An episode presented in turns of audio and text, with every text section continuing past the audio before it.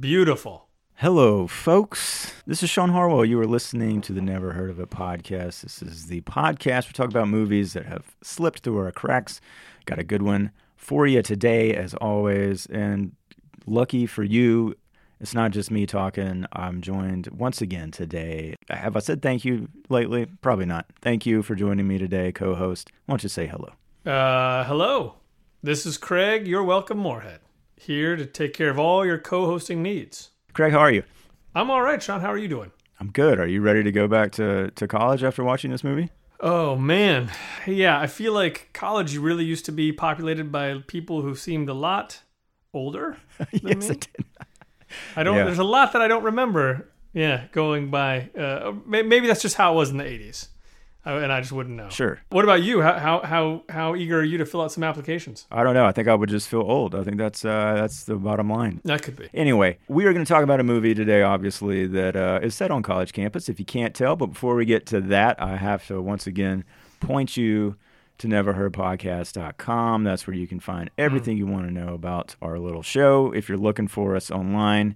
And you can find all those back episodes if you're not quite caught up. Links to email us if you have a suggestion. And once again, thank you to Andrew Bentler for suggesting this movie today, which is Big Man on Campus 1989. We will get to all of that in just a second. Craig, mm. I, I think I'm supposed to ask you what you watched. Yeah, that's not a bad idea. Uh, what have I watched since the last time? Um, What haven't you watched, you know?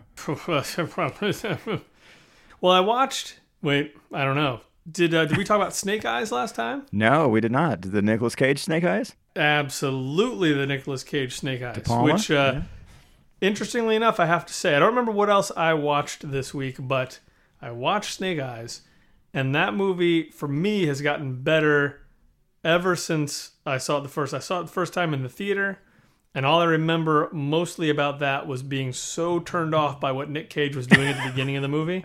Oh, man. Like the performance was so unhinged. I was just like, Yeah. man, I, I don't know.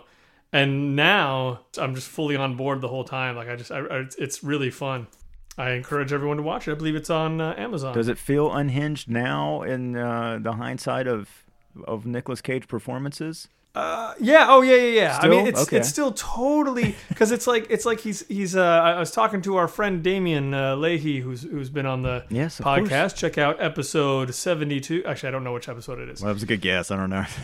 but yeah, I think it was a long time before our, 72. check our backlog. Yeah. Yeah, there's a really good one with Damien Leahy. But anyway, I was talking to him and uh, and you know he kind of nailed it. He said, yeah, Nick Cage was doing pretty much the same performance he did in Face Off when he was playing John Travolta's character, or no, when he was uh, as the bad guy, as. Yeah. the bad guy. And I was just like, yeah, he, he totally is. Like, what's kind of missing from the beginning of Snake Eyes is like you kind of want to open on a shot where Nick Cage is like doing lines in a bathroom or something.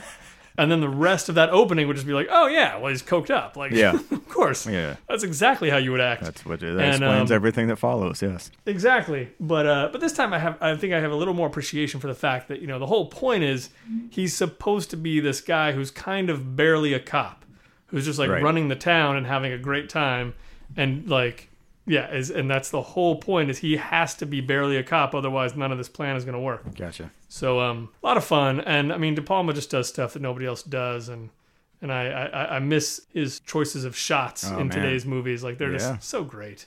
Uh, what about you, man? What did you watch this week? I watched a bunch of stuff. Let's see. I'll just highlight a few things. Let's see. Death of Stalin. I loved. Just hilarious. I thought. Uh, if you know about this movie, it's out there in the theaters right now. Definitely recommend it. It's the creator of Veep, and uh, did a movie called In the Loop as well, which I haven't seen, but hysterical, Yeah, hysterical. In the Loop is great. Yeah, yeah, you know, I've seen some mixed stuff, but I, I thought it was fantastic. I watched The Misfits, the John Huston movie from 1961 Oh, yeah. with Marilyn Monroe. Have you ever seen that movie? I have, but it was a long time ago. Oh man, that's a really interesting movie. Uh, I think it's an Arthur Miller script, if I'm not mistaken, and it was during the period when his relationship with Marilyn Monroe was falling apart, and she would be dead within like a year of this movie getting made. Uh, as would Clark Yeah. Gable, who plays a character named Gay, and then Montgomery Clift, who I believe was gay, plays a character named Straight. Isn't that crazy? Wait, what? No, he doesn't. He, his his character's name.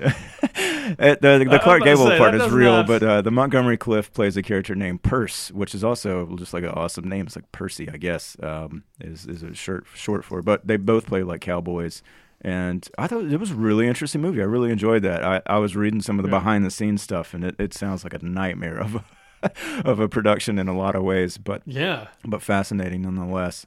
And then I watched uh, David Gordon Green's Stronger, the Jake Gyllenhaal movie about the um, Boston Marathon bombing, and Jeff Yeah. Bauman, who survived that and lost his legs. Really strong movie. That's a, that's a tough one to pull off. That that whole vibe there. I thought they did a great job. Also tough is the documentary Hearts and Minds, which is uh, 1974 about the Vietnam War.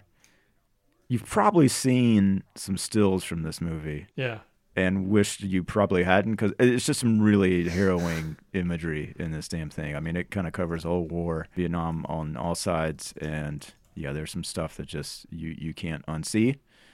So that's out there. It's a good night and uh, curl up with your loved one and, and sit down. And, I did not watch that with my wife. I just watched someone. Although I think she would have would have appreciated it. But um, and then last but not least, uh, I watched. I finished up that Wild Wild Country on Netflix. Yeah. Maybe I mentioned that last time, but I started Flint Town, which is another documentary series on Netflix about the police department in Flint, Oh, yeah. Michigan during yeah, entirely undermanned and understaffed and underpaid police department in that city as they're going through the water crisis and everything else. And uh, that's pretty fascinating. It's like a really good version of the show Cops, you know, Yeah. Which uh, you know, obviously there's inherent drama and all that. But that's it. That's that's what I watched. I need to add one thing to mine, which I can't believe I forgot, because Yeah. I actually went and saw a movie in the theater. Oh man, what did you see? It's this little uh, movie out of out of California called um, Black Panther.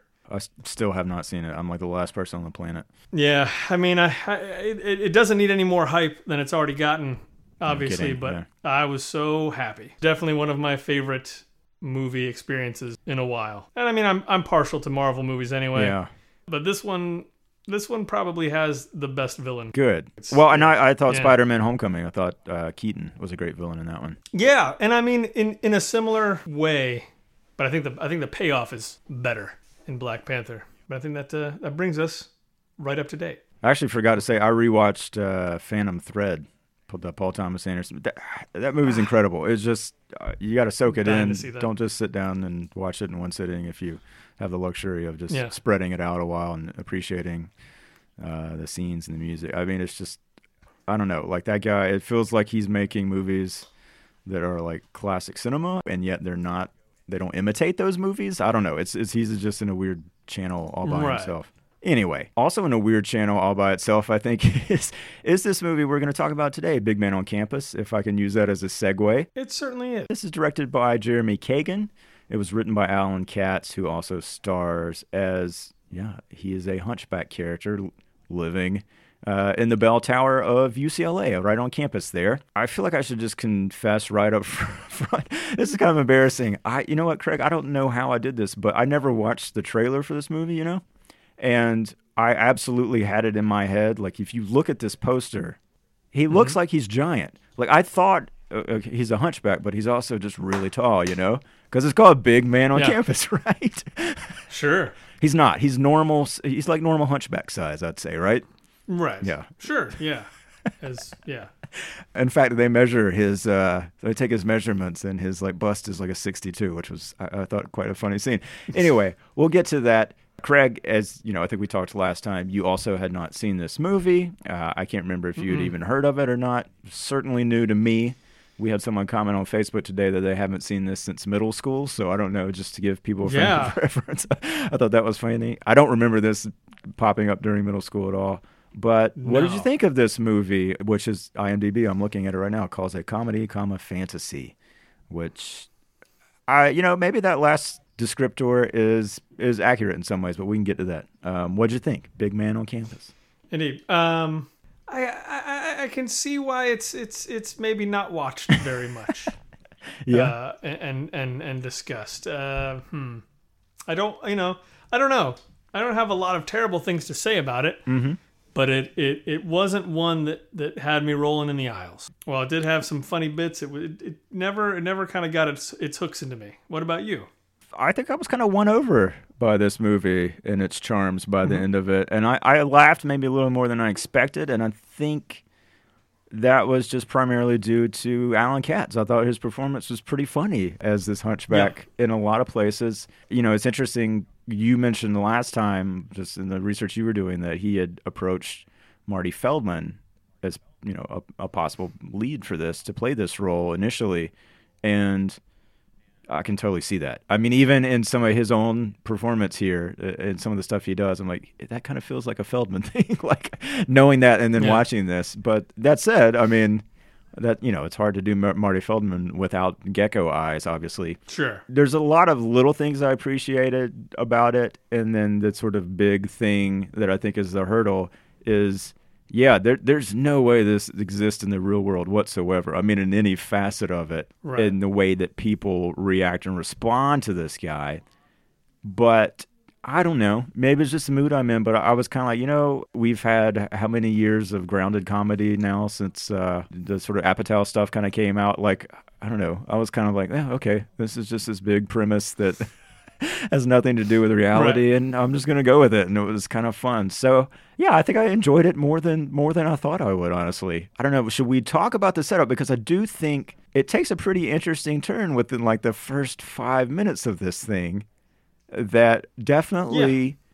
It took me a while to, like I said, when it, it won me over, it took me a while to get into the groove of this. I think that is due primarily to because, you know, the movie opens and we're given some sort of newsreel footage uh, through the opening credits. That's sort of your quick intro to, oh, there's rumors of a creature living on UCLA. And it's various people giving their account of it, all of which is completely like contradicting and far out there and unbelievable. I did like that you're hearing Allan Katz as this hunchback character kind of grunting and making noises over and singing along with the score, which I thought was kind of funny and weird. Oh yeah. But then you open on campus, I mean, you're thrown right into it. There's like a Renaissance fair going on. I don't know. Yep. We never had that at our school that I recall.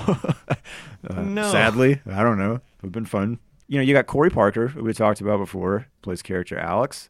His girlfriend is played by Melora Hardin. She plays character Kathy.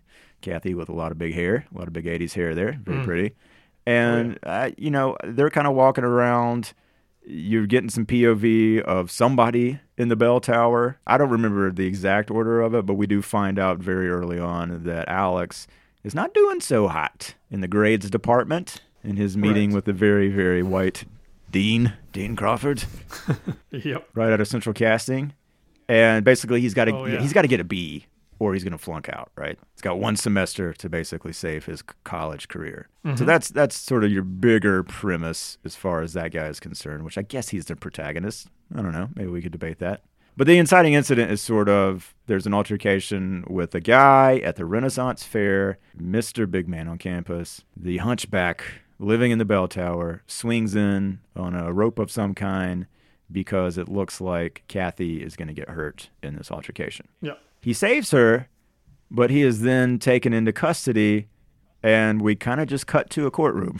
hmm I did appreciate how quickly it kind of went. Yeah. Well, I did and I didn't too because I was like, wait, wait, what? We're we're in court now. My only complaint about that is, and I, I don't know, like, yeah, in hindsight, I think I liked that it just jumped right into it. But at the time, I'm like, oh, so there's we're not there's like no mystery as to who this guy is now, really. Like we're just seeing like there he is sitting in the courtroom, this hunchback, Right. and they're talking. They're That's they're telling us all this stuff about him. I mean, I do think some of the stuff in that courtroom is funny. You know, he was sitting there and what he like ate his lawyer's. Uh, that guy was like taking antacid or like antacid. Yeah. and he just starts foaming this like white pasty substance out of his mouth. So gross, but I was laughing my ass off. But yeah, I thought that was an interesting decision. I mean, it certainly moves Yeah. the plot forward. But as far as like easing you into this character, I mean, really all we've been told is from those opening credit news things is that there's a creature, and then here he is. And it, they're debating Yeah. whether he is sane and fit to be in society. And the ultimate decision is that he is going to retain, remain, sorry, in custody of the university, which is kind of baffling to begin with. As far as again, uh, would that ever happen? I don't know, but Right. basically Tom Skerritt, who's one of the heads of the um, psychology department, you know, he he also kind of has a certain amount of time to prove that this guy, this creature who's been living in the bell tower, can fit into society without being a threat. Now, Right. I got to ask you this: I was a little confused about well, a lot of things, Be, but the big one is at that point, did we know that? I mean, like, how long has he been up here there, Craig? How, how long has he been in the bell tower? like, I that's where I couldn't quite place him on the scale of is he just homeless? Is he like feral? Like what? Like what is he? You know? Well, and that's what I was trying to put together. I mean, later he kind of says a bunch of stuff, and I assume it was true yep. because it's it's treated very seriously. And so, it, I mean, it sounded like he's been on his own since he was a kid, and he's always been, you know, his back has always had a great big hunch on it. Uh huh. But I don't, I don't know why he would decide to hide in a bell tower. That was a little confusing. And I have never read The Hunchback of Notre Dame. Notre Dame, sorry. Neither have I. so I don't know if, you know, kind of what blanks might have been filled in there. That's a that's a fair question, but I wonder if it's a uh, it's probably not a fair question for this movie. Yeah, and I, I think Again, you're right. kind of like what you're pointing out and and thinking about it now, yeah, it's like what I would expect to have happened in the story is he gets arrested and then they go down and like bail him out cuz he's just like a dude Uh huh. who's got a hunch on his back. Like, yeah, how did we get to the point where there's a there's a whole court case? like, what was the what was the case exactly? Yeah. Like, what was you know what I mean? Like, uh, Yeah, I don't know because I'm like yeah, Kathy certainly did not press charges because she's extremely sympathetic to this and kind and, and concerned about him as soon as they interact, you know, as soon as he saves her. yeah, Which is understandable and is nice of her. But yeah, I, I don't know. I especially knowing that this is like UCLA and I'm just like, well, this is right in the middle of like Westwood and town. Like I feel like your instinct would be, this is a deranged homeless man. Please get him away from me. you Right. know, even if you are it's like, oh, Right. you know, this this this man needs help. Like, you know, that would be, right. I think, a normal person's reaction, and that is not this movie. Yeah, it, it, it seems like either you would need to see those kids or Tom Skerritt like trying to get his hands on this guy because he's he's something's not right about Mm-hmm. him. But it seems like yeah, it seems like the cops would have just dropped him at a homeless shelter. Or Right. Or You know, what otherwise, is is I was trying to remember if like Edward Scissorhands sort of does that thing where he you know you know this guy is like locked up in there. You're, you're sort of building to that moment where he is discovered, right? And then obviously in a similar fashion, he develops a relationship or at least feelings for Winona Ryder in that movie. Kind of the same thing here. Yeah, I don't know. It's just an interesting way to do it to just throw him right in there and then get he's like wide out in the open you know, you get the funny bit where after the court case, I mean, this this court case makes the local news and in Los Angeles, so you know, a lot of people are going to know about this guy. And you've got Tom Skerritt on one end of the spectrum saying, you know, he's he just hasn't been exposed to society, and you know, he's been living up there, and uh, he's not insane. We don't, he's not dangerous. Blah blah blah blah blah. And then you've got Jessica Harper who plays the Dr. Fisk character, who I guess she also works at the university, right? Yes, because she's prof- that's yeah. professor. And you know, there's that interview with her by the local newsman, and she's like, "I think this is a terrible decision. I have no doubts that this man will do some sort of harm to someone, and I will stake my reputation on that." And then the news guy goes, "Well, I think you just have," and she's like, "Wait a second, we're, are we live?" Which is, I mean, it's a silly joke, but Yeah. again, it's like there's no sort of there's just no mystery left to who this guy is, Yeah. basically, in a lot of ways. Right. And I also thought it was an interesting decision because you kind of quickly establish that there's going to be sort of an odd couple element between Bob and Alex, the Corey Parker character, who is the young student Right. who works out some deal with Tom Skerritt that if he will live in the bell tower, if he'll move all his belongings from his dorm room into the bell tower to keep an eye on Bob while they're doing the research and learning about him, that would be a great assistance to the department and would all but guarantee that he does not fail. Yeah. Did you think that they were going to go the other way with that at least and have him move into a dorm room? have the caveman go into, you know, be the fish out of water in a normal college kid's life? Because I certainly did. Like as soon as they did that, I was like, wait a second, we're not doing the opposite. Right. I mean, it, it definitely seems like that would have been a good path where it's just like, okay, let's get him into regular society. Let's really, Yeah. uh, you know, kind of dress him up and teach him how to do things. Yeah, I mean, but none of that made a lot of sense to me. I Like- can't. I mean, right? Like, I, I wasn't sure how it was supposed to. Yeah, it, it- like like the stakes the stakes were odd. It wasn't even that the stakes were too low, Yeah. But they just seemed really odd there. And and honestly, like right then, whenever he starts talking about, oh, what do you want me to do? Move in here, blah blah blah, and they're like, yeah, that's a great idea. right then, I was like, wait a second, I, I totally forgot that this guy had this other story going on where he's about to fail out of college. Yeah. Like it kind of started out as his movie, and now he's gonna have to deal with this guy. And at this point, it was like, no, no, no, no, no. It's Big Man on Campus's movie. This other guy and his his thing like doesn't really seem to matter anymore. Right. But now it's coming into play, and now he's gonna he's gonna live. So and and so let me ask this question: Whenever they went into the deal, my thought was that he's going to observe and report. Mm-hmm. He's gonna like really watch this guy and and tell all the staff about what's going on. But I feel like that never really happened. And maybe that's the whole point. Maybe the what they really wanted him to do was just was just babysit him, Yeah. make sure he doesn't do anything bad. I don't. That I mean, I sense. think they kind of wanted it both ways. It was like, yeah, he's a babysitter, but then also it's like, yeah, you have to do something this semester. You know, like we we want Right. your thoughts on this, and that can be part of your your class and your grade, and like he does ultimately have to take exams and that kind of thing.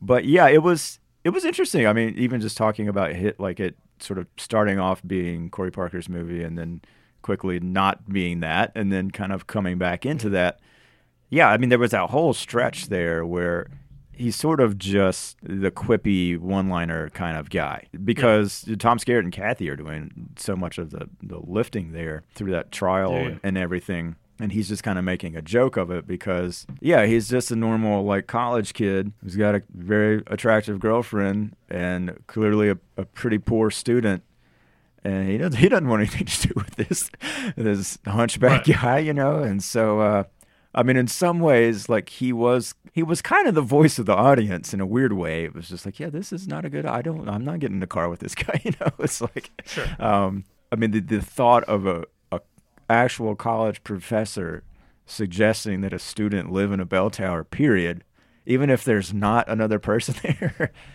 is, Yeah. is probably grounds for firing. And not to forget a bell tower where while the three of them, including the professor, were in the bell tower, Corey Parker nearly fell to his death. Near, yeah. yeah. I mean, he just goes right through the floor. It's like, yeah, why don't you live here? And there's the rat so, uh, named Luca. yeah, Muka.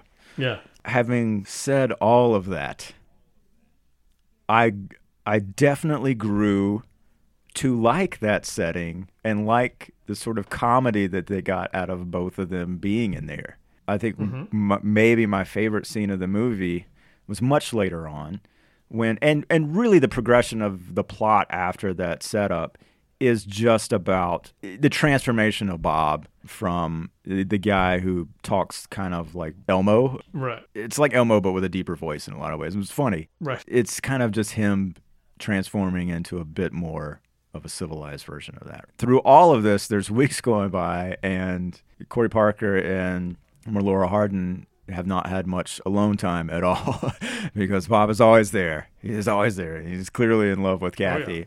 And so they schedule a rendezvous after Bob goes to bed one night.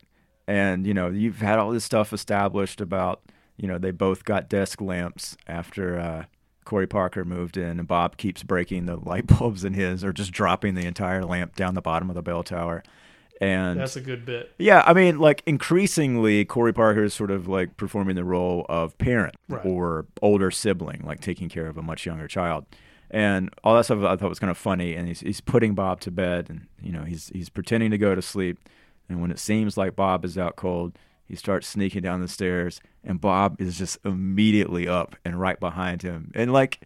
Yeah, I don't know. All those jokes and those gags I thought were great. You know, and they had established by that point that really all Bob can do at the onset verbally is just mimic whatever the last thing is said, you know. So um, he was Yeah. kind of like a parrot. In fact, that's what they call him. And so that kind of comedy, like that, those jokes, I thought worked really well because it was just like, yeah, this is who Bob is. Like even though he's changing and learning, he's still that. That is how you learn. You mimic. You know, you're a sponge, and you're especially in college. You know, it's like you're trying to find yourself and like you want to also fit in at the same time. So all that stuff, I kind of, I don't know. By the end of it, like I say, like I just, I kind of went along with it. I mean, it is ridiculous to think about a college student living in a bell tower with Oh, what yeah. is ostensibly a homeless person who's very questionably um, mentally abled. You just kind of have to get over that. So many comedies in the 80s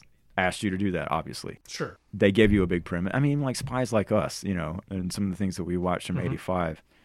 And I don't know. I don't think that happens as much today. And I mean, obviously, the the studios aren't making as many comedies, period.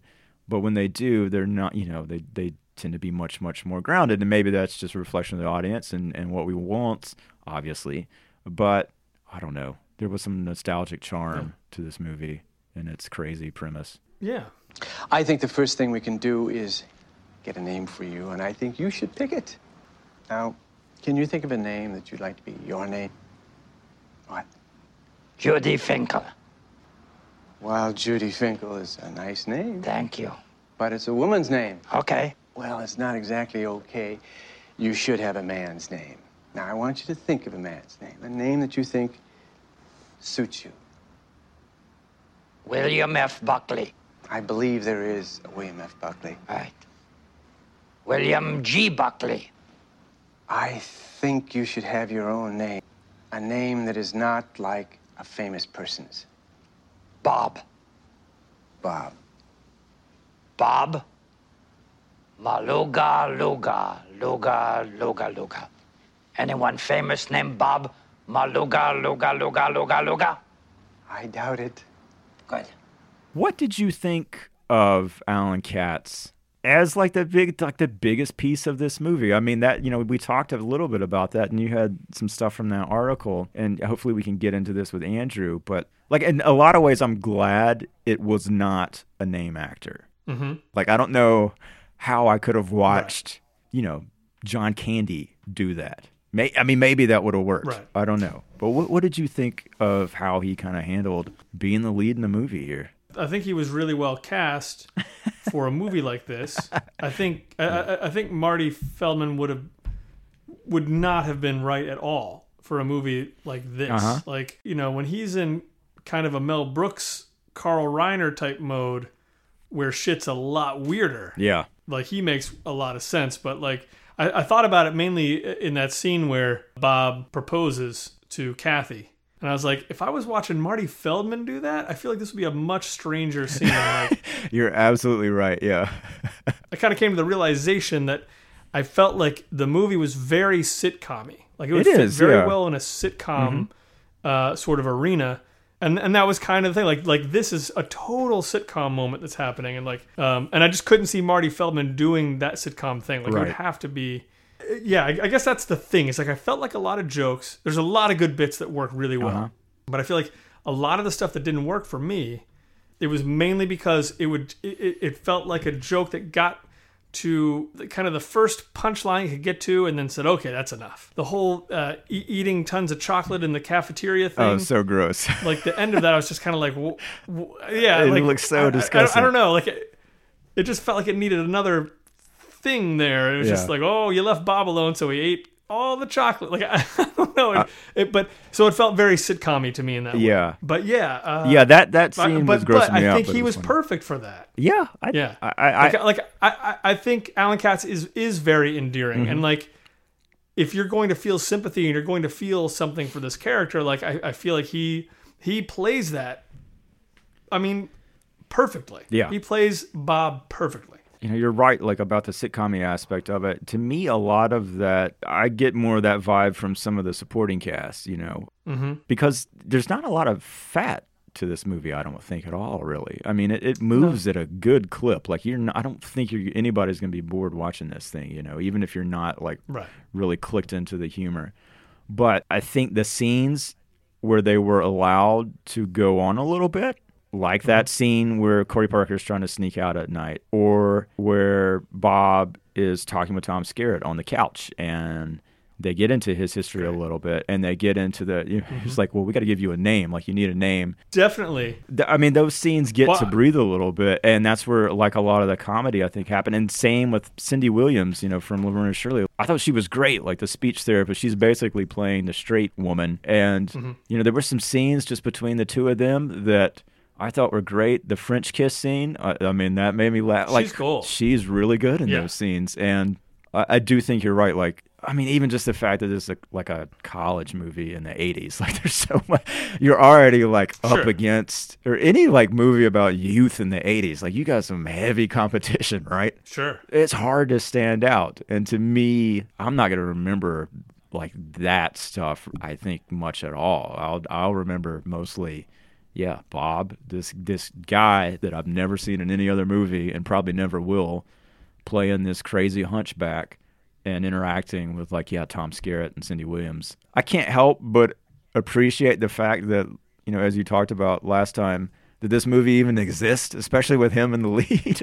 like in some ways, that's kind of ballsy. Yeah. And that this, I don't know when you watched it, but did the Miramax logo pop up at the beginning of your? Uh, yeah. which is crazy. So I guess that's that that's who's been distributing it on video. Although, and we'll talk to Yeah. Andrew about this, but yeah, I don't think there is a real good HD version of this out there anywhere right now. But yeah, that was kind of surprising.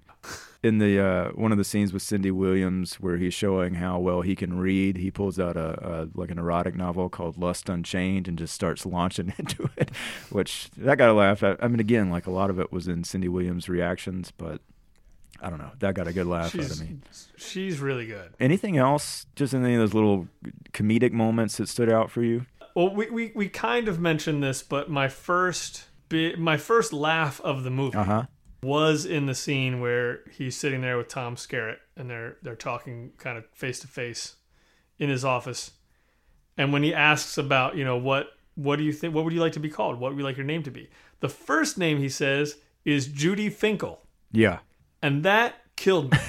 that was so great. I mean, it's it's completely out of left Right. field Judy Finkel. and he and he's so Mm-hmm. earnest and tom skerritt is trying to like well no you, you know you it, that that would be a woman's name and you know Yeah. like i just i like i loved it and then it just had me spiraling back through you know wow where where would where did bob get the idea that judy finkel is a cool name like i Yeah. love that he's just been like wow judy finkel that's a rad name It's such a better choice too than just going with like a rant. Like if they had done the William F. Buckley thing first, to me it's Right. not as funny because yeah, you've already, well he thought a woman's No. name was a cool was a cool name, you know. Right. Yeah, Uh, it was such a it was a good choice. and, and, and unless I'm, yeah, unless I'm missing like a like a big reference there, it's like it would have been so disappointing if it was like Oprah Winfrey. Yeah. you know, like Oh, no, no, you know, yeah. okay, he watches a lot of TV. Okay, Yeah. you know, No, I like that. I mean, to me, a lot of those little moments, it felt like, yeah, this is a guy that writes a ton of great sitcoms, which Allan Katz did, you know, and just Sure. like that joke yeah, skill is really sharpened. Um, it's interesting because,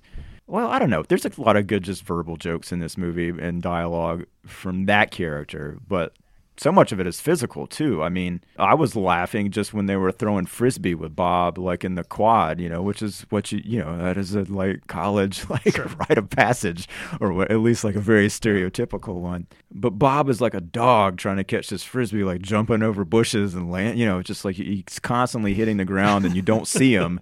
He's like behind bushes, Yeah. but you just hear the aftermath of it and like all that stuff. Like it was just, it made me laugh, and it also was like this guy just he threw himself literally into this role. You know, uh, I, I think like he did not Yeah. phone it in for a second. You know, I mean he really, really committed to this crazy character. But let's do talk about the end a little bit here because yeah, I was trying to think of was it Morton Downey? Who was that? You remember that TV? Yeah. Okay, so definitely yeah, Morton Downey. Yeah, there's a reference like out of nowhere, like halfway through this movie. You know, when Bob is making significant pro- progress, when Tom Skerritt comes into uh, Jessica Harper's classroom, is like, "We just got a telegram. I thought I should read to the entire class." Which yeah. I mean, there's what so was many- that scene about? Okay, yeah. so many things just within that one sentence right there that are interesting. But basically, there is a a television show which is shot locally in Los Angeles that is is a kind of a riff on the Morton Downey guy. I think this very large early talk TV figure. Uh, you know, it's like I don't know if that was pre Rush Limbaugh or definitely pre Jerry Springer. I think. But it was just like one of mm-hmm. these like television loudmouths and one of those like daytime shows where you have crazy people on and you insult them and they insult you, blah blah blah blah blah. And so he's been invited on with Bob and of course Tom Skerritt thinks that's a great idea. Nothing will go wrong because we can just show people how well Bob is doing. So it's like I don't I don't think I don't think it's gonna work out that way. but uh, you know, Bob has had his feelings hurt. He did not get the proposal acceptance that he thought he might from Kathy and she very politely and I like how they handled that actually. I thought that was pretty good. Told him you know that you know it's just that's not what she she has plans and that doesn't fit her plan. It's not she was not hard. She was not saying, you know, I, I just don't like you that way. They avoided some of those lines that I was kind of expecting. Bob is tricked into thinking that Kathy is being harmed. I can't remember what the exact specifics was, but basically Jessica Harper calls him on a payphone, calls Bob's bell tower, which God only knows how what number that is, and uh, tells her tells Yeah, him yeah that Kathy's in trouble at the dorms. And and uh, he races over there and breaks into the the girls' dorm, and they're all freaking out. And so the security's called, and and basically he has to run away, and he escapes some very easily duped um, security guards. And Oh man. I love the stuff of him like walking around with all the dogs following him. I thought that was kind of kind of sweet. That's great. I also just thought, finally, we've spent this whole movie in Los Angeles, and like this, you could have fooled me that this campus wasn't in like the middle of Kansas, you know, for all we've seen Sure. of LA. Uh, Maybe that's where the budget is revealing itself or not, but it was like, I don't know. I, I kind of long to get a sense, a better sense of place a little bit uh, along the way here. Sure. But nonetheless, that's that finally happens, and then Bob sees some people watching this TV show where they're talking. You know, Kathy's there, and the professor and them are there, and like he's like, "I got to go down there," you know, and you sort of get the big kind of set piece comedy where he shows up on this TV set. And Jessica Harper accidentally spills the beans that she lied and got him in trouble. And uh, Yeah. I mean, and very. Let's just talk about a sitcom. yeah, that's a total sitcom moment. Yeah. So sitcom. The entire audience hates all of our good characters. Bob spends one second on that set, and and that professor says something under her breath that basically just insinuates that she came up with the whole plan, and suddenly everything turns on a dime. Yeah. It's like perfect, just in time for the commercial break. Like, Yeah. it also just I don't know, like if it needed a bigger stage, and I'm not sure why you couldn't just do this on campus and let him have his hero moment in front of like the student populace. sure, But that's also another thing is like it it is an interesting decision to not have the like student villain. Like there is no sort of you know you think of Revenge of the Nerds and that that you know character that whoever Je- Jefferson from Married with Children played or Real Genius Right. that guy who was like the suck up. There isn't that sort of other student who acts as an antagonist Yeah. in this movie. And so there's really not much for Bob to like overcome in a tangible way aside from Jessica Harper and she's just not the most interesting antagonist there for sure. well, that's know? the thing. I, yeah, I, I, I feel like it does kind of go back to the idea that I mean,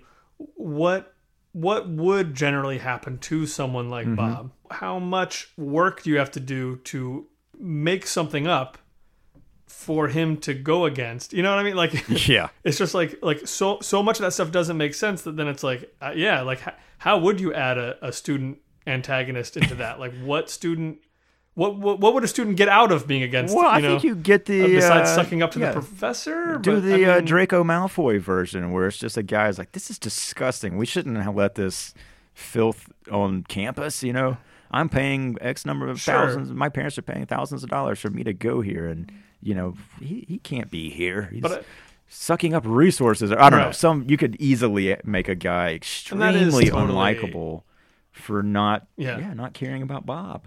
Well I, I, do feel like maybe it comes down to the fact that like this is not a movie that has something to say. Sure. Yeah. Um, I kept thinking about homeless people or No, You know, I think you. outcasts of society. Where did you get with that? Or, Yeah. you know, mentally ill.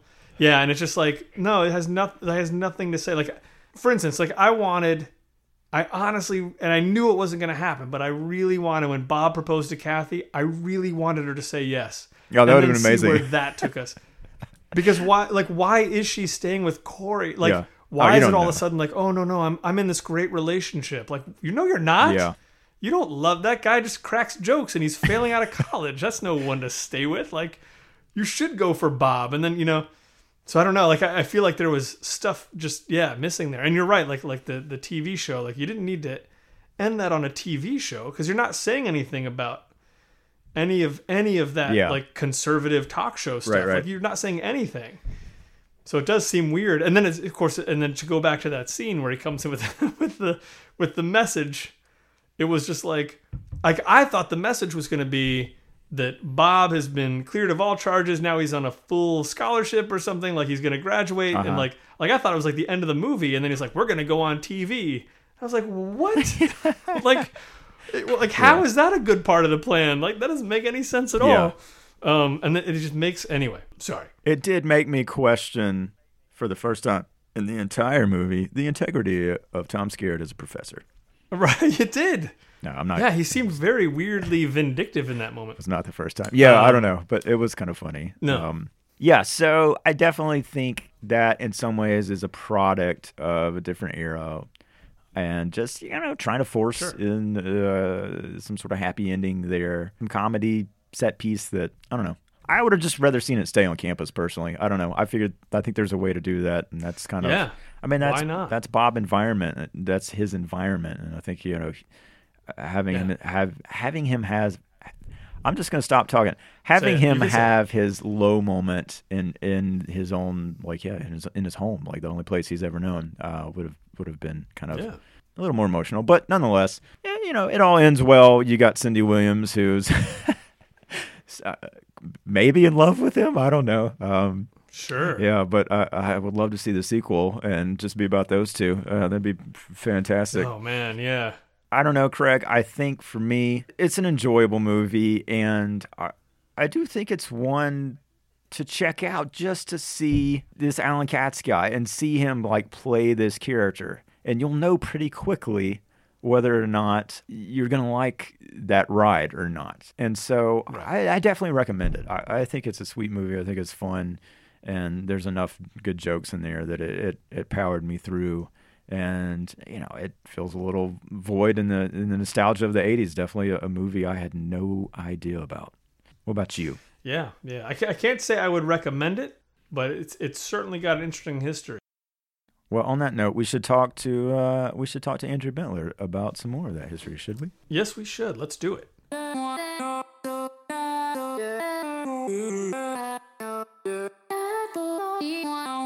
yes so we've got andrew here andrew thank you very much again for suggesting this movie and hello how are you I am great. How are you guys doing? We're doing right. well. We're doing well. We have seen Big Man on Campus, and we've been talking about it tonight. And uh, yeah, obviously, thank you again for suggesting it. I figure, a, let's start with your introduction to this movie and your sort of when you saw us. Put us in a frame of mind of where Andrew Bentler was, uh, mostly emotionally. But if you want to do geographically as well, that's fine too. But when you first saw Big Man on Campus, Both of those things are important. I was growing up in Iowa, and most of the movies that I saw growing up were from uh, video, were VHS tapes. Um, I remember seeing specific movies in a theater, but in Iowa, the movie theaters aren't as good as they are in other p- parts of the country. So um, it was more like multiplexes and malls and things like that. So so most of my like cinematic experience was through the the video stores and through what my friend's dad recorded off of like the HBO. He had Yeah. HBO, you know, and, and look, when cable first started, uh, it used to be that there was like very very few places that you could see movies and for me it was the the VHS tape. And so that's where I got this this movie was a friend of mine uh, had recorded it off of HBO, and it was I think on the same tape as like Back to School Yeah. and like uh, Caddyshack. Like it was with with those type of movies. So I didn't really have any sort of frame of reference as to it being in theaters or if it was like popular or, or anything. I just would watch, you know, Back to School, Rodney Dangerfield, and Roxanne, Big, and then Yeah. this movie, and all of them made me laugh in different ways. And then when when Comedy Central started, I remember it being on there on repeat like all the time when it first Really? started, like when it was like the Comedy Channel or something like that Yeah. which we can get into if you ever want to. But because of it not really getting a huge theatrical release or any sort of DVD release, it kind of just lived on TV a lot. So I think that's where most people saw it was probably basic cable.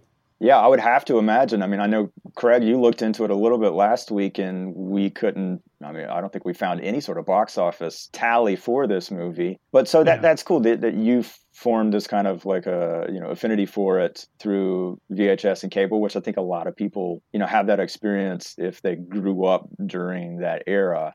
Yeah. And then when did you rediscover this movie? Kind of, you know, you went to film school with us and obviously you started studying film. You know, at, at what point were you like, oh, you know what, that movie, that was actually really good. I need to go back and like fall in love with this thing again. I think it more has to do with there's a little bit of snob of a snobbish mentality to like the way that people judge filmmaking in Uh-huh. general. And so like when we were in film school, the thing I liked about North Carolina School of the Arts is that there was a lot more of a diverse like way that people told stories.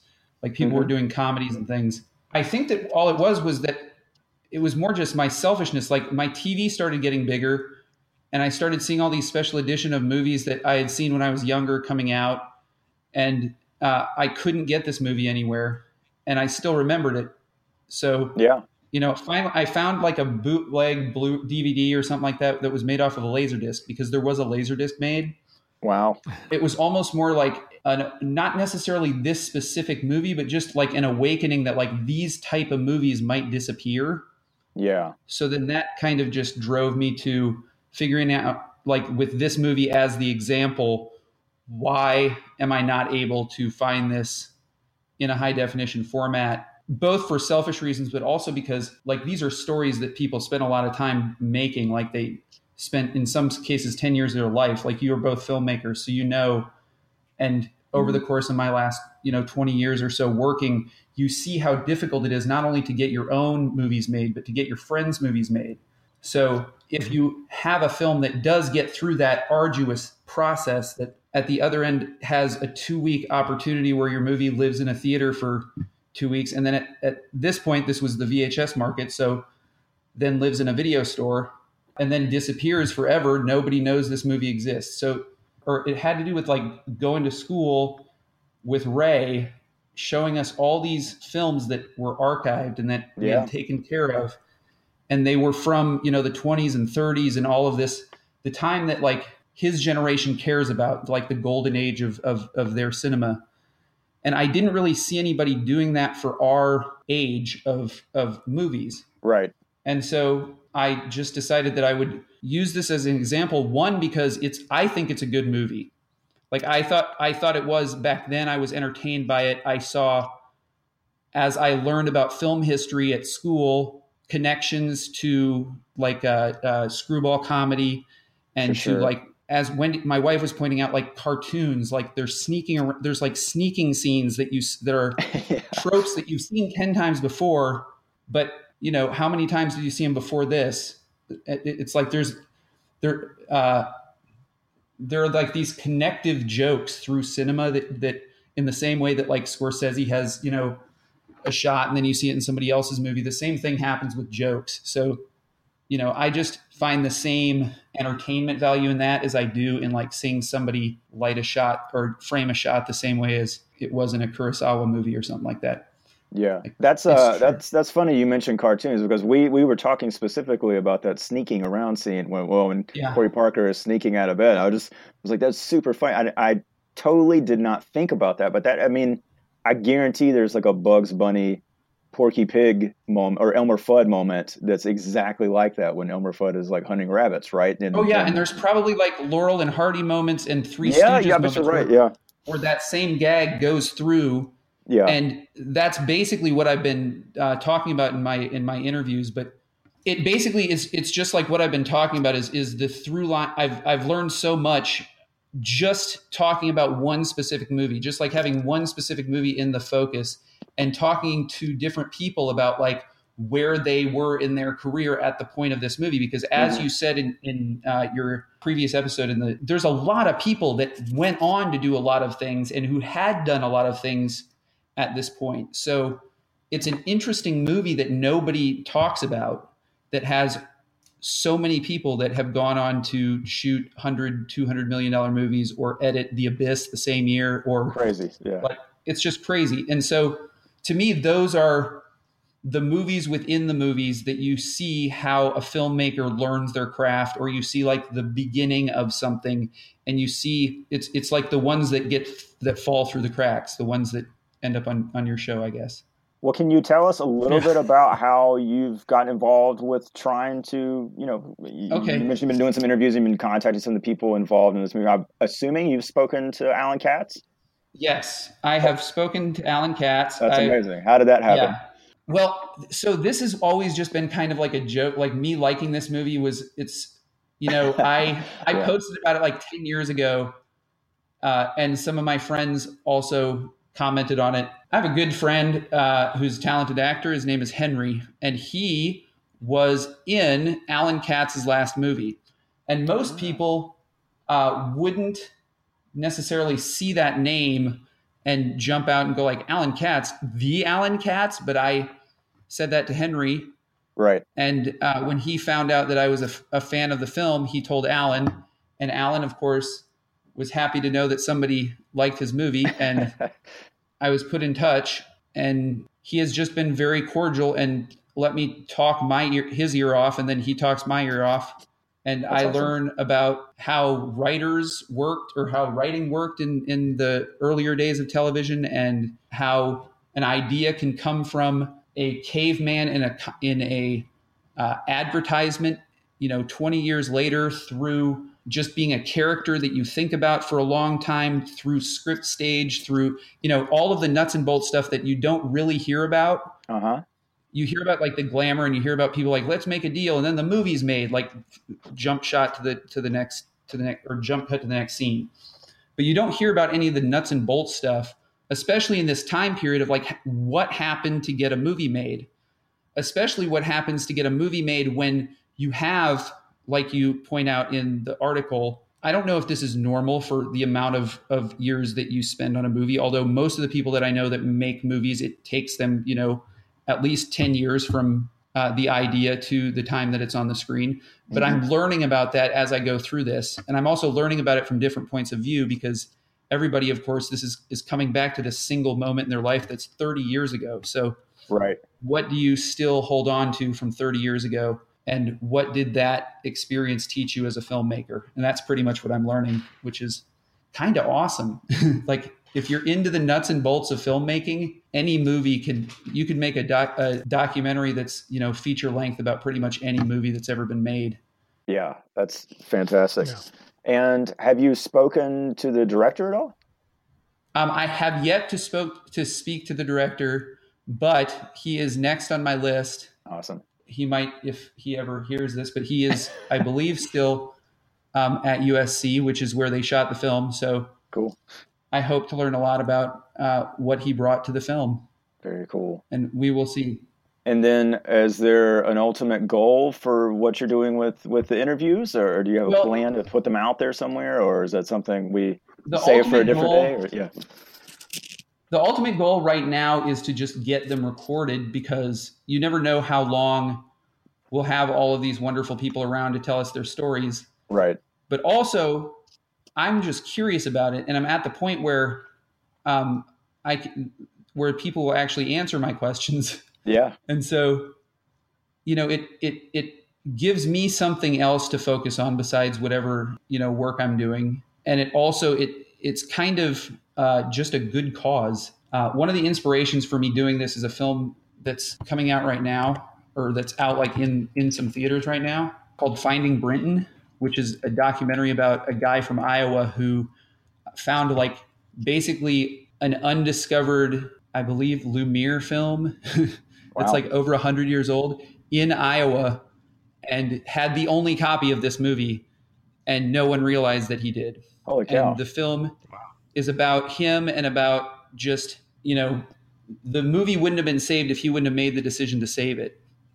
And so when I saw that, that was basically the inspiration for me to be like, you know, it's it was kind of an idea to try to save this movie or try to see like what happened to this movie, but now I think like I need to do it just because if I don't and I want to get it in the future or somebody else, one of the hundreds of hilarious reviews of the film that I read online like wants to get it in the future or show it to their their family or their kids which it's not really a terrible movie to show like a, a wide variety of people Yeah, that's a good point. they can't do that because when a kid sees a movie on an HD TV and it looks blurry because it's from a standard definition stream, then they watch something else. Yeah. You know, and then you can't show the, your kids or your friends or your family the movies that you grew up on. And that's like, you know, part of what I think cinema is is to continue the language to your next generation of filmmakers, whether it's comedy or visual or whatever your cin- cinema language is. I'm kind of amazed that there's not a Blu-ray of this or something. I mean, it, that's it's kind of mind blowing. I mean, some of the movies that we've talked about on this podcast that exist in some sort of HD form, whether it's Blu-ray or just at, online somewhere. Yeah. I mean, it, it certainly would be within good company, you know. I'm hoping to find out my you said what the final goal of this is. That my final goal of this is to find out why it doesn't just at least exist in HD. Right. Uh, some of the things that I've heard, which I'll try to find out the answer to, I wish I could give you yet, are that the negative was destroyed in a fire. You you know how that happens in Los Sure. Angeles every 25 years or so. but the good news is, which I will say, is that there are two at least prints of the film that I have identified and that are currently in safe places Good.